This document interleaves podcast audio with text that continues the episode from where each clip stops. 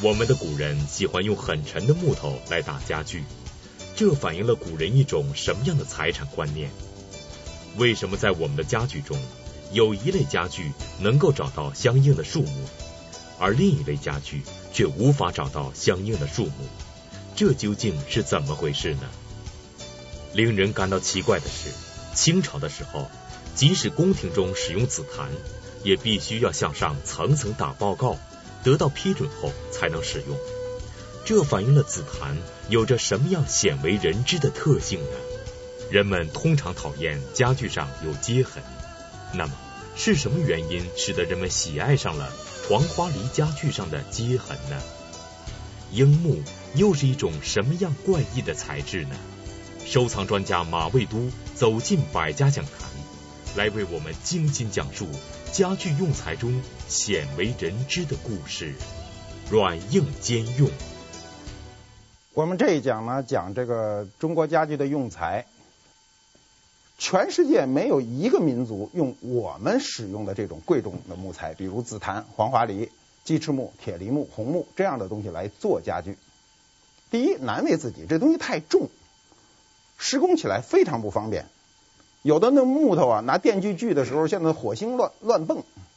过去没有电锯啊，过去在明朝的时候，解一块木料，把这么粗的一个硬树要解成一块板儿，两个人啊上下拉那个大锯啊，那个锯叫框架锯，也叫俗称窗锯，像窗户一样的那种大锯啊，有时解这一块板要好几天，甚至一个星期才解下一块板儿了，太费劲了。但中国人就喜欢难为自己。马未都先生的这一说法确实很有意思，但问题是，我们中国人为什么要自己跟自己较劲呢？这种现象反映了古人的一种什么样的文化心理和财产观念呢？为什么在我们的家具中，有一类家具能够找到相对应的树木，而另一类家具却无法找到对应的树木？这究竟是什么原因造成的呢？我们首先要了解一下中国人的这个固有的财产观念。呃，中国人呢，首先对纯粹的东西感兴趣。你比如我们做衣服啊，要纯毛的、纯麻的、纯丝的、纯棉的。一说混纺的就不高兴，就不爱买。尤其女同志，呃，到了这个。这个布料店手一抓就知道是纯毛的，你搁上百分之一的混纺，它都抓得出来。呃，这个是中国人固有的一种财产观。呃，西方人不是这样，西方人他很多这个这个优良的面料呢都是混纺的，反而不是纯粹的。我们特别讲究纯粹，这是我们的财产观中很重要的一点。呃，第二点呢是中国人对有重量的东西呢。特别感兴趣，这东西越重就觉得越值钱，这是我们一个潜在的财产观。首先对黄金，黄金呢有重量，我们为什么使用这么沉重的木头做家具呢？并不是为了搬动方便，它就是重，重就有个财产的感觉，内心踏实。第三一点的中国人的财产观呢，就是中国人对凡是金属类的。东西都感兴趣。首先是金银，过去中国人的这个穿金戴银，一说就是金碧辉煌、金玉满堂，说的都是跟金有关、有光泽的东西，对中国人都有巨大的吸引。这是我们潜在的财产观念。我们家具的这个材质呢，是两大类，一类呢我们称之为硬木，一类呢称之为软木。软木有一个俗称叫柴木。这是一个很不尊敬的称呼，叫柴木，好像烧柴的木头。我们日硬软是相对而言，我们柴木家具或者说软木家具里有相当是非常硬的。我们将来讲瓷器的时候要讲高温釉、低温釉，那个低温釉也八百多度，你你手也伸不进去，一伸进去手就化了。我们的所谓高低都是相对而言，这个木头的硬软也是相对而言，我们的。硬木家具主要有紫檀、黄花梨、红木、鸡翅木、铁梨木、乌木等等。我们的软木家具里有楠木、榉木、柏木、核桃木等等。那么我们总结一下，就会发现这里有一个规律：中国家具凡是硬木家具，一定不是科学的名字，它是一个文学的名字，或者说是一个社会学的名字。它这个名字对应的没树，没有一棵树叫紫檀，没有一棵树叫黄花梨，也没有一棵树叫红树。那么软木家具这一类呢，它都是科学的名字，它都能对应的找到树。你比如北方的核桃木家具，就有核桃树；榆木家具就有榆树；南方的楠木家具就有楠树；榉木家具就有榉木；银杏木家具就有银杏木。它对应的都能找到树，它是一个科学的叫法。这个很奇怪，为什么呢？是因为我们所有的硬木家具的用材。都不是中国本地产的，都是运进来的。中国人在见到这棵树之前是没见过这个树的全貌，只见过树干，因而它没有它固有的名称。我们就对这木材本身给它另赋其名，那就是一个文学的名字。我们的文学名字一般都会起得好听，比如紫檀，紫字儿。肯定是个好字嘛，紫气东来。中国的硬木家具最重要的这个贸易呢，是从隆庆开始的。隆庆是夹在嘉靖和万历之间非常短暂的一个时期，只有六年。隆庆皇帝，隆庆元年，明政府由于这个海边的一些骚乱都平定了以后呢，同意有限度的开关，史称隆庆开关。这一次开关跟中国的资本主义萌芽是不谋而合的。这一次开关影响了中国的这个资本主义的那个萌芽的很多具体的方面，有很多东西就从隆庆开关时进入中国。我们的贵重木材大致是这个时期进入中国的。经过马未都先生的介绍，我们知道硬木家具、软木家具之间的划分，也知道了硬木的来源。那么，在硬木家具中，紫檀有着什么样具体的特性呢？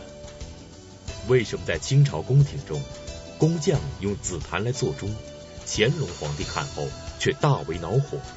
这是怎么一回事？紫檀究竟处于什么样的地位呢？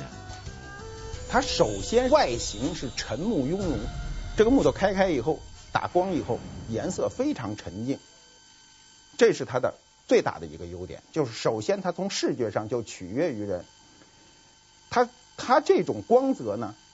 它不是一种单纯的木头的光泽，是闪着一种金属的光泽，绸缎一样的光泽。这个光泽只有你见到最优良的紫檀的时候，你才能感受到。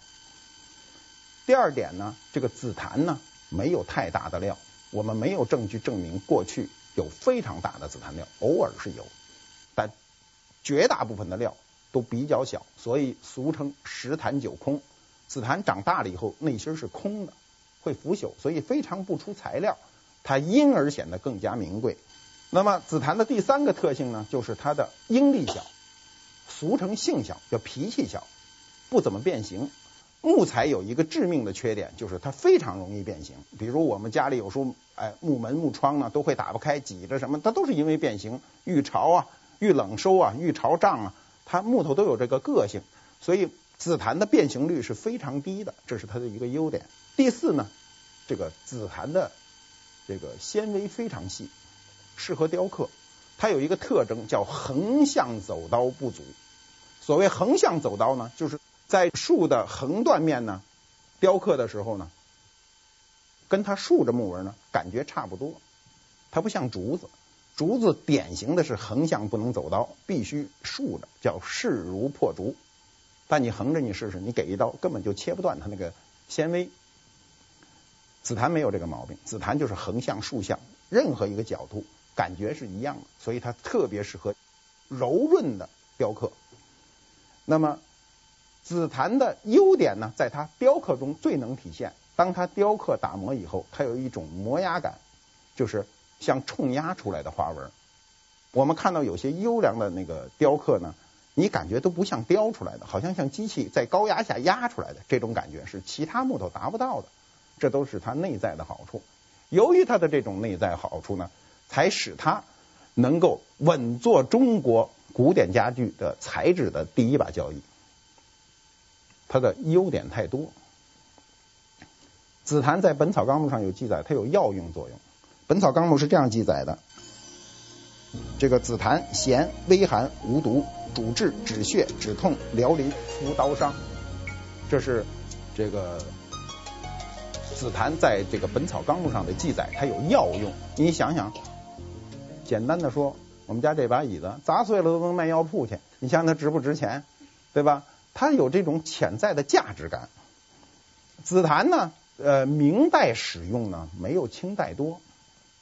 明代呢，由于种种原因呢，他喜欢的木头的品种比较多，但他没有任何一个东西可以作为领军人物。但到清代就不一样了。清朝宫廷啊，用了一百年的时间，把清宫里的家具几乎都换成了紫檀。我们今天上故宫里去看，你趴在任何一个地方，透过玻璃看到里头都是紫檀家具，紫檀家具占了绝大多数。宫廷喜欢，它有很多潜在的原因，比如说清代的采光比明代好了，明代注重线条，清代呢它就注重细节的表现。紫檀呢，在当时的就是在清代的那个史籍上的记载呢，就当时它的价格呢就是楠木的二十倍，楠木已经非常非常贵了。楠木你知道，我们故宫里有很多建筑，有很多家具，呃，都是用楠木做的，比如承德避暑山庄，还有这个。楠木大殿，紫檀在这个呃雍正年间、乾隆年间使用频繁，宫中有大量的记载。雍正六年十一月十五日，呃，郎中海望呢启怡亲王，他就说呢，这个紫檀木都使得差不多了，说能不能你再调点，我再用，行不行？他都要批打报告。那怡亲王就说，哎，这个准行取，遵此。那意思就是说我我同意你们去用去吧。这种。记录比比皆是，就当时每用一次紫檀都要一层一层打报告。怡亲王是主管造办处的，因为他跟雍雍正的关系非常好嘛，尽心尽力，所以雍正呢又酷爱艺术，就把这个权力呃呃让这个怡亲王去承担。所以怡亲王在造办处的整体的工作中他是老大，他说了就算了。所以从这些记载中都可以看到当时使用这些木头的这种困难程度。雍正十年呢，那个造办处呢就成立了铸做钟处，就是专门做钟表的。那么到了乾隆的时候呢，乾隆看到一个小样子，说：“哎呀，这个钟表做的不错呢，想做一个大的。”那么当时呢，工匠呢先做一个样子，让承揽，让皇上看。皇上说：“行，就做这个样子，照这样子做吧。”结果他们误认为皇上是要用紫檀做，所以这个东西就用紫檀做的，有两层楼那么高。做成以后要请皇上来嘛，要请皇上看这个。让皇上表扬表扬，皇上一看就火了，说谁让你们用紫檀做的呀？就大发雷霆。这一段都有记载。这个钟呢，现在还在这个故宫里展出，非常大，像个小楼似的。就可见皇上使用紫檀的时候也非常心疼。到了乾隆时期，尤其乾隆中期以后，紫檀出在宫中的储备也非常少了。这一点上呢，是我们一般人所不知的。我们博物馆曾经在这个。苏富比三十周年的那个拍卖会上，买过这个一对紫檀宝塔。你知道用紫檀做塔是很罕见的，宝塔很高，有两米多高。当时呢，我们查了一下史料，这个塔呢是呃乾隆皇帝呢为他母亲所做。呃，乾隆是个孝子，他的母亲一生也荣华富贵，这个活了八十多岁。呃，乾隆就说呢。呃，母亲的寿日呢，每年都是一等大事。至于他自己的生日，倒是二等大事。所以呢，很多人呢就送礼一定要送给这个皇太后。那么就做了这对紫檀宝塔。这对塔出现的时候呢，是在苏富比拍卖路上。我看到的时候就非常兴奋。当时他没有写紫檀，我一看图我就知道是紫檀，他就写木质什么什么塔，然后讲了一下这个塔的来历。一百多年前就到了英国，那我想可能就是八国联军那会儿就给运到英国去了。然后现在突然出现，他们作为苏富比拍卖公司进入香港三十周年的时候呢，他拿出来，呃，作为一个很隆重的拍品去去拍，但是他没有写紫檀，哎，我就特高兴，我们就去了，做好了准备。我们进入拍卖场的时候呢，一人发一纸条，上面写着“此塔是紫檀的”。我是怕所有人知道它是紫檀的，因为他不写，很多人就不知道它是紫檀。可是临进门全发一个，就说这台是紫檀的，我们没在书上没写明白。说先告诉你们，然后我们就忐忑不安，觉得呀，是不是这个东西就可能因此买不到？到国际市场买一个东西是非常困难的事，因为你在全世界的资本的力量下跟人家去竞争，有一个人比你横，你就买不回来。这很简单，有一个人永远伸着那只手，你就你就甭想买回来。那么好在呢，它是临时性的这种通知呢，很多人也反应不过来，我们就有以我们就以很低的价格呢把这个呃塔买回来，现在在博物馆陈列，非常漂亮，七重檐。能呃陈设四十八尊佛。紫檀不仅优点多，而且量少，难怪人们会把它当成宝贝。那么，人们通常所说的黄花梨又有着怎样的特点呢？一般说来，家具上有接痕，人们往往会厌恶。但为什么黄花梨的家具上有接痕，人们非但不生气，反而会非常喜欢呢？而红木又是凭借着什么样的优势开始登上历史舞台的呢？广告之后继续讲述。您现在收看的是《百家讲坛》栏目。杨贵妃这个曾经只是寻常百姓家的女孩，如何成长为倾国倾城的一代贵妃？难道只是因为她的美丽吗？杨贵妃这个曾经万千宠爱于一身的女人。究竟为何落得个惨死于荒山野岭的下场？难道只是因为红颜祸水？杨贵妃的故事与传说如何在中国历史上流传千年？敬请关注历史人物的悲剧之贵妃之死。舍得中国上乘智慧。舍得酒，中国白酒之心。小汤圆，大团圆，思念汤圆，天然原料，自然香。中国式团圆，少不了丝面汤圆。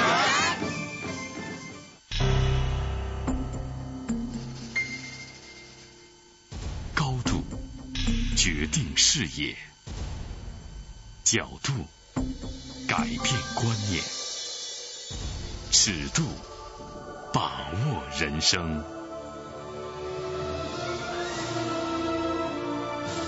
中央电视台科教频道广告由上海中视国际广告有限公司独家代理。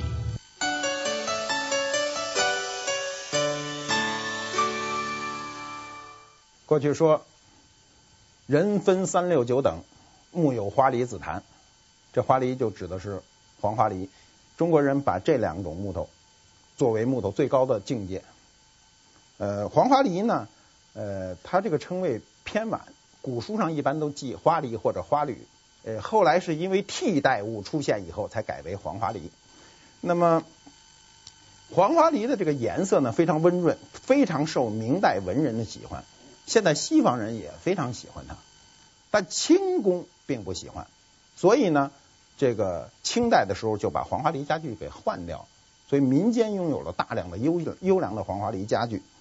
黄花梨家具因为当时的设计呢是这个由文人参与的，当时江南的文人都参与了黄花梨家具的设计，所以它的设计呢非常的精致。这一点呢。是我们后代人没有想到的。黄花梨的家具呢，由于它这个文人的设计呢，就导致它的文人气特别重，它跟紫檀的宫廷气氛是完全不一样的。这是黄花梨家具受到西方的一些呃比较前卫设计的人的喜欢的一个一个原因。黄花梨的特性也是应力非常小，它小到什么程度呢？你做一个圆形的东西，它不会变形。你用红木车一个笔筒。你搁在那儿一年以后，它就变成椭圆的了，就是微微的有一点椭圆，但黄花梨不会，非常的圆，它的应力非常小，不变形。我见过四米长的案子，你从这头吊脚看到那头非常平，已经历经四百年，没有任何变形。呃，纹理呢，呃，非常漂亮，行云流水般通畅。嗯、它也适合雕刻，也适合雕刻。它的雕刻呢，跟紫檀有一点不一样，它可以任意切断它的纤维，它不，它不产生断裂。你比如我给大家看看两个图，这是紫檀，它可以经得住非常细的雕工，无处不雕。那么这是黄花梨，它把纤维全部都切断了。你看，像奥迪车那标志啊，这奥迪车抄到我们这明式床上的，这是床上的一个局部。任何木头是扛不住你你这么去掏空了它，你不要碰它，搁几百年它自动就都断裂了，因为它的纤维都断了。只有黄花梨能扛住这个，这是它的木性的特征。那么黄花梨的家具呢，跟紫檀呢有一点不同，它有大料，所以我们见过这个四米以上。五十多公分宽，呃，十公分厚的独板。比如我前些日子还见这么一块独板，是一个嫁接案上的一个独板。我曾经讲案子的时候也讲过，在这个丹佛博物馆还陈列了一个四米二的一个大案子。这只有黄花梨家具能够在不拼不接的情况下做出如此之大的案子，就是它数非常大。那么黄花梨还有一个文学特征呢？就是它的物理特征改为文学特征，让人家去追求的呢，就是我们老说的鬼脸儿。一说黄花梨，人就说：“哎呀，上面有鬼脸儿没有？”鬼脸儿是什么呢？是它的接子。它的任何一个接子反映到它的主干上的时候，它会成一个接痕。这个接痕它优良于其他所有的木头。所有的木头一到接子那儿，它就犯空，不是这缺块肉就那儿空下去，它没有，非常平整，所以它形成了一个。鬼脸被明代的文人曹昭认为是可爱的鬼面，鬼面就是鬼脸。这个呢是文人的一种追求。哎，我的大案子上，你看这有一鬼脸，让人家看。呃，黄花梨的木质呢，跟紫檀的木质呢，它有很多共性，就是它的变形率小，然后木性稳定嘛。那么，当这两种优良木材都使用的完毕的时候，中国另一种主要的木材，就中国。古典家具的优良用材中的最主要的用材红木就出现了。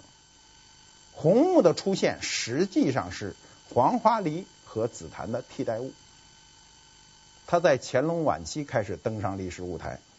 我们最早认为红木家具都是晚清才有的，我就在一直寻求早期的红木家具，后来就找到了带有乾隆确切纪年的红木家具，乾隆四十几年的。那么。可以证明，在乾隆的晚期，红木就接上了黄花梨家具，接上了紫檀家具。红木的颜色也介于黄花梨和紫檀之间，所以它就可以充数。有时把红木染上色呢，就假装紫檀。我们将来在辨伪的时候都会讲到这些，它去假装的紫檀。那么，但是它有一些特性不如它，比如它的雕刻性能不如紫檀，所以它雕出来的东西花一般都比较粗。它受不了雕得太细致，太细致的时候，它就会露出破绽，比如它的木头开始崩茬，它就会出问题。所以它一般都雕的比较粗。红木的这个特征中的这个中性化的这个特征呢，使它登上了这个中国的家具舞台以后呢，就统领千军。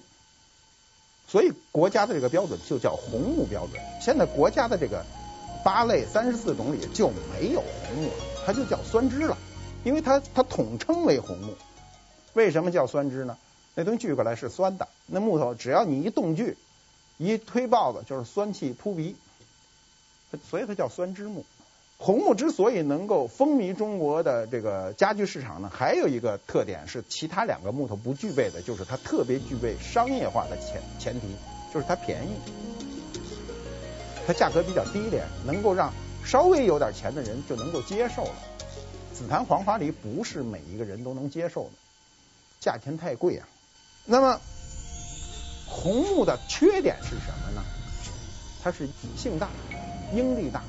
所谓性大是什么？就是脾气大。你看这女孩挺好的吧？脾气大，娶不到家里去。说你看着挺漂亮，挺追追了半天，一进家里她天天摔锅砸碗的，你受不了，对吧？这红红木属于脾气大。紫檀和黄花梨都脾气小，俗称性小性大，说的就是它的脾气。你知道这东西有多大脾气吗？最厉害的木头我见过的，一根栓杆就一根木头，它从南方运到北方以后，几个月以后它转调转一百八十度，这木头成麻花一样的拧着，它不适应北方的干燥。但是不管怎么说，红木家具作为这个优良的家具用材呢，在中国的家具市场曾经有过一百多年的辉煌。在硬木家具里，有一种木料跟紫檀、黄花梨、红木等命名方式截然不同。那么，为什么会出现这种情况？这又是一种什么样的木料？让人感到惊讶的是，一件大柜竟然出现过一千一百万的记录，而一件屏风竟然拍出了两千五百万的天价。为什么会出现这样的情况呢？樱木家具里呢，除去我们上前上面说的这三种最主要的材料，紫檀、黄花梨、红木，还有一种是鸡翅木。你们注意看啊，前三种都是以颜色作为名称的表现形式，紫檀、黄花梨、红木都是漂亮的颜色，紫气东来，黄代表皇家，红也是非常漂亮的颜色，中国最吉祥的颜色。那么鸡翅木是在中国所有硬木家具命名里的唯一的特例，它是以纹理命名的。可见它的名纹理当时对中国人有多么强烈的冲击。鸡翅木啊，史书上有很多记记载，它不叫鸡翅。我们现在说的鸡翅就是肯德基炸的那鸡翅那俩字儿，鸡翅。史书上记载叫西翅，这字儿写着非常难写，就是你看见是绝不认的。西翅是什么呢？是一种水鸟，非常漂亮，类似鸳鸯，跟鸳鸯非常像。那么在《账务志》里有记载，他说这个异于广池巨寝，石柏为群，翠毛朱喙灿然水中。你看啊，绿毛红嘴，非常漂亮这种鸟。所以呢，他利用了这种鸟羽毛的漂亮来形容这个木头的漂亮，所以叫鸡翅木。这是明代就定名的，我们在明代的书上都可以查到。那么鸡翅木呢，我们推测这种树也不大，也非常小，在中国南方可能就有。所以在宫廷中呢，大量使用鸡翅木的并不多，它都是作为局部的镶嵌啊、小件器物来做。所以在明代的时候，鸡翅木的地位反而是非常高的。我们今天呢，是因为更注重它其他木材的色泽表现呢，忽视了这种纹理表现，我们对鸡翅木的追求反而偏低。今天的在中国古典家具中，鸡翅木的价格远远的低于紫檀、黄花梨。是因为我们今天的人认知跟古代人是不一样的。我这个早年买过一个鸡翅木的这个呃仿青铜鼎造型的一个桌子，当时我看到的时候，我觉得这东西很奇怪。然后我说没见过这样的桌子呀，我就历尽千辛万苦把这桌子买回来了。后来我查了查资料呢，当时呢什么时候做的这桌子呢？大约是在清中晚期。在清代的同光中兴这个时期，同光中兴是这个资本主义的第二次萌芽，封建社会的最后一次回光返照，就是同治、光绪的时候。这个时期呢，西方的文化以及经济对我们产生过巨大的影响。中国呢，还是有一次机会能够迅速进入世界强国的，但是我们不幸的是，也没抓住这个机会。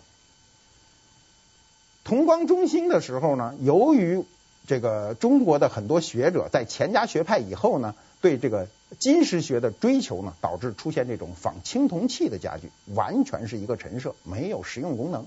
我当时买过这样一个桌子，后来呢，有一个人找我，河北有一个人很有意思，他找我，他来了就奔我这桌子来了。他说呢，我们家也有这一桌子，跟你这一模一样，是一对儿。他说：“你那个能不能卖给我？”我说：“我这不能卖给你。”我说：“我倒是想把你那个买过来。” 然后他说：“不行。”我说：“为什么不行呢？”他说：“我舍不得卖。”我说：“那我也舍不得卖啊。”我说：“咱咱俩这样，你出一个价钱，我来选择。这个很简单。你比如说，你出一个价钱，十万块，那我选择是我卖给你，还是我买你的？要不然我出一个价钱，你选择，公平吧？这个人呢，一开始他绕不过来，他自个儿试着出了几个价钱以后，他说我不玩这游戏，这游戏太复杂。呃，我说这是一个非常公平的事情。比如我说十万块，你说行，我卖了，那我给你十万块，我把你那买过来，是吧？要不然我你你花十万块钱把我这买走都可以，你先出价也行，我先出价也行，咱俩玩这公平的游戏。他不干，他死活舍不得。就是人对家具是有感情的，有时候对钱没有这份感情。那么鸡翅木有所谓黑鸡翅、黄鸡翅，有有很多种，包括现在从非洲进来了很多木纹很接近的，这都是鸡翅木。我们讲的是最主要的鸡翅木呢，明代使用的鸡翅木，它的纹理并不是特别明显，非常的收敛，这是它的主要特征。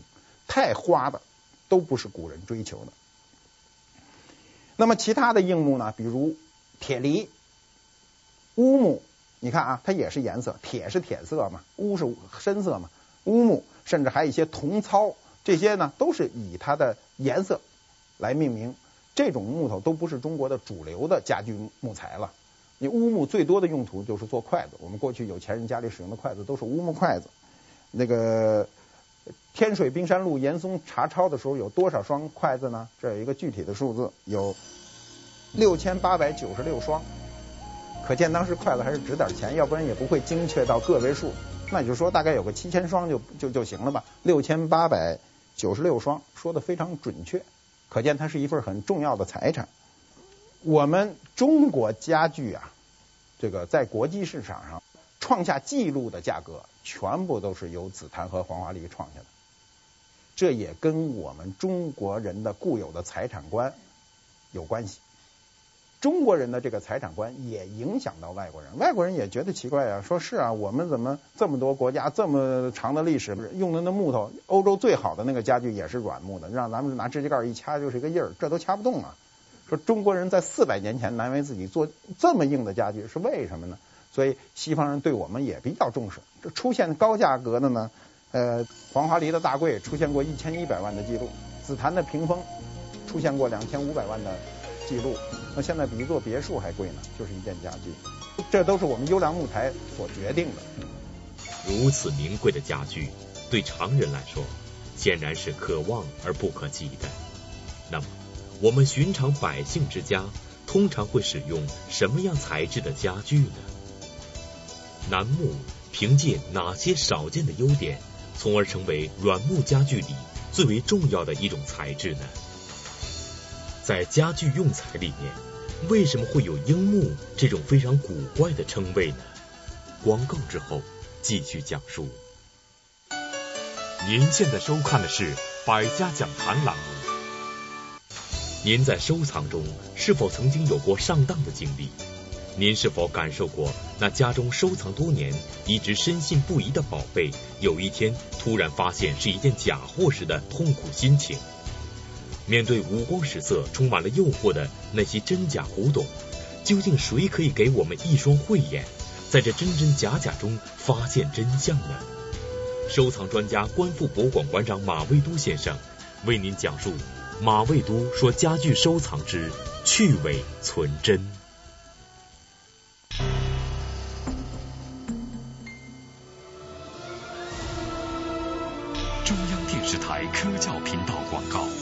由上海中视国际广告有限公司独家代理。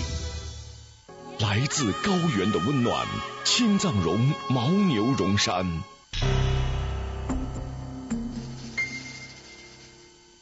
高度决定视野，角度改变观念，尺度把握人生。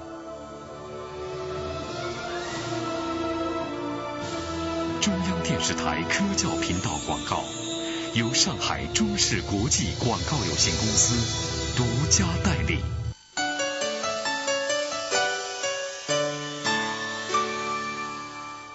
我们刚才讲的是中国的名贵木材，就是所谓的硬木。那么软木呢，非常的广泛使用。中国的所有的乡村，所有的城市。都是就地取材，这是一个法则。北方一定是核桃木、榆木，因为我们这个树种是最多的在北方。南方银杏、榉木，这都是南方最多的。那么北方人呢，不认得南方的榉木，把南方的榉木叫做南榆，跟榆木非常接近，叫南榆。南方人呢，不认得北方的榆木，就叫北榉，反正就是照着自个儿的跟人家。大概一忽悠就行了。这都不重要，重要的是它的这个法则。我们地域性的家具非常容易分清，在专家的眼里，一看这是河北的，这是山东的，这是山西的，这是宁波的，这是江苏的，都非常容易分清它的家具的特征。因为过去的文化呢，它在一个区域里的流流行呢是封闭型的，交流有有大交流，小交流很少，所以在细部特征中非常容易分辨一个家具的产地。那么。柴木家具就是软木家具啊，里头最重要的家具就是楠木。楠木是最名贵的软木家具，皇宫里使用了很多。过去皇帝睡床啊，夏天睡紫檀黄花梨，一到冬天就睡楠木。为什么呢？楠木温润。皇上睡觉也打滚，也不是躺着笔杆调直的，他也打一滚，一打滚那胳膊就碰到床帮上有凉，紫檀的凉。黄花梨的凉，所以就换成楠木的温润，它是有道理的。那么楠木呢，耐腐，特别不容易腐烂，有香味儿，一遇阴天就泛着香味儿。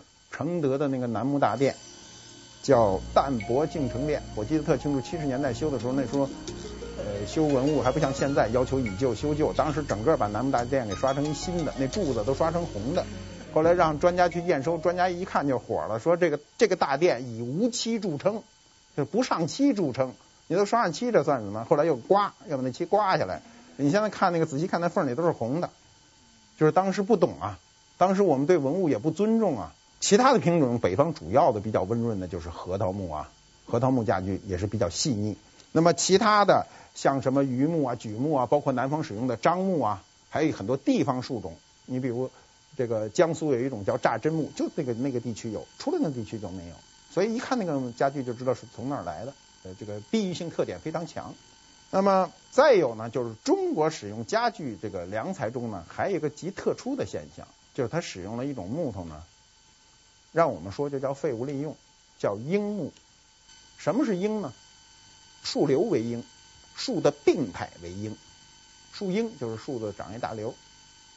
那么俗称影影木，就是花影的影啊，影子的影啊。这个也有人写成阴木，阴天的阴。不管他写什么，都是从这儿来的。缨木是什么呢？是接近树根的那种地方呢，破开的，产生那种扭曲的花纹。什么木头都有，比如有黄花梨影，有紫檀影，有楠木影，有桦木影。我们更多的使用的是桦木的影子和楠木的影子。这种木头第一大，第二呢。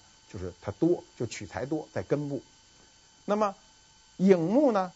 文人赋予了它很多美丽的名字，比如葡萄影，它跟葡萄那么大的一疙瘩一疙瘩的，就叫葡萄影。龟背影，像龟背影都是有规则的龟背影。虎皮影，像虎皮的花纹一样。还有胡椒影，就是很小的、很细碎的，它都是很形象的去说。影木单独拿它来做家具的是非常罕见的，因为它由于木质的那个纹理的原因，非常容易开裂，所以一般情况下它都用在面上，比如桌子面、案子面、柜子面，都用在面上作为点缀。这是中国家具这种化腐朽为神奇的一个特例。了解中国家具的用材，主要是了解中国人的财产观以及中国历史上对这个材料的认知。和今天的认知有什么不同？我们下一讲呢，比较重要，是讲辨伪，讲怎么去识别这个东西的真与伪。谢谢大家。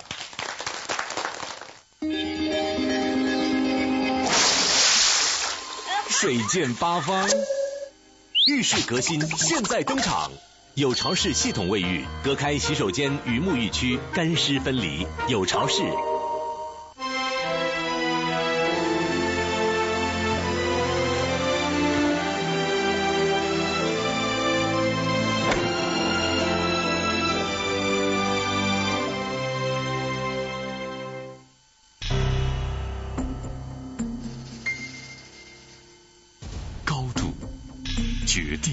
视野，角度，改变观念，尺度，把握人生。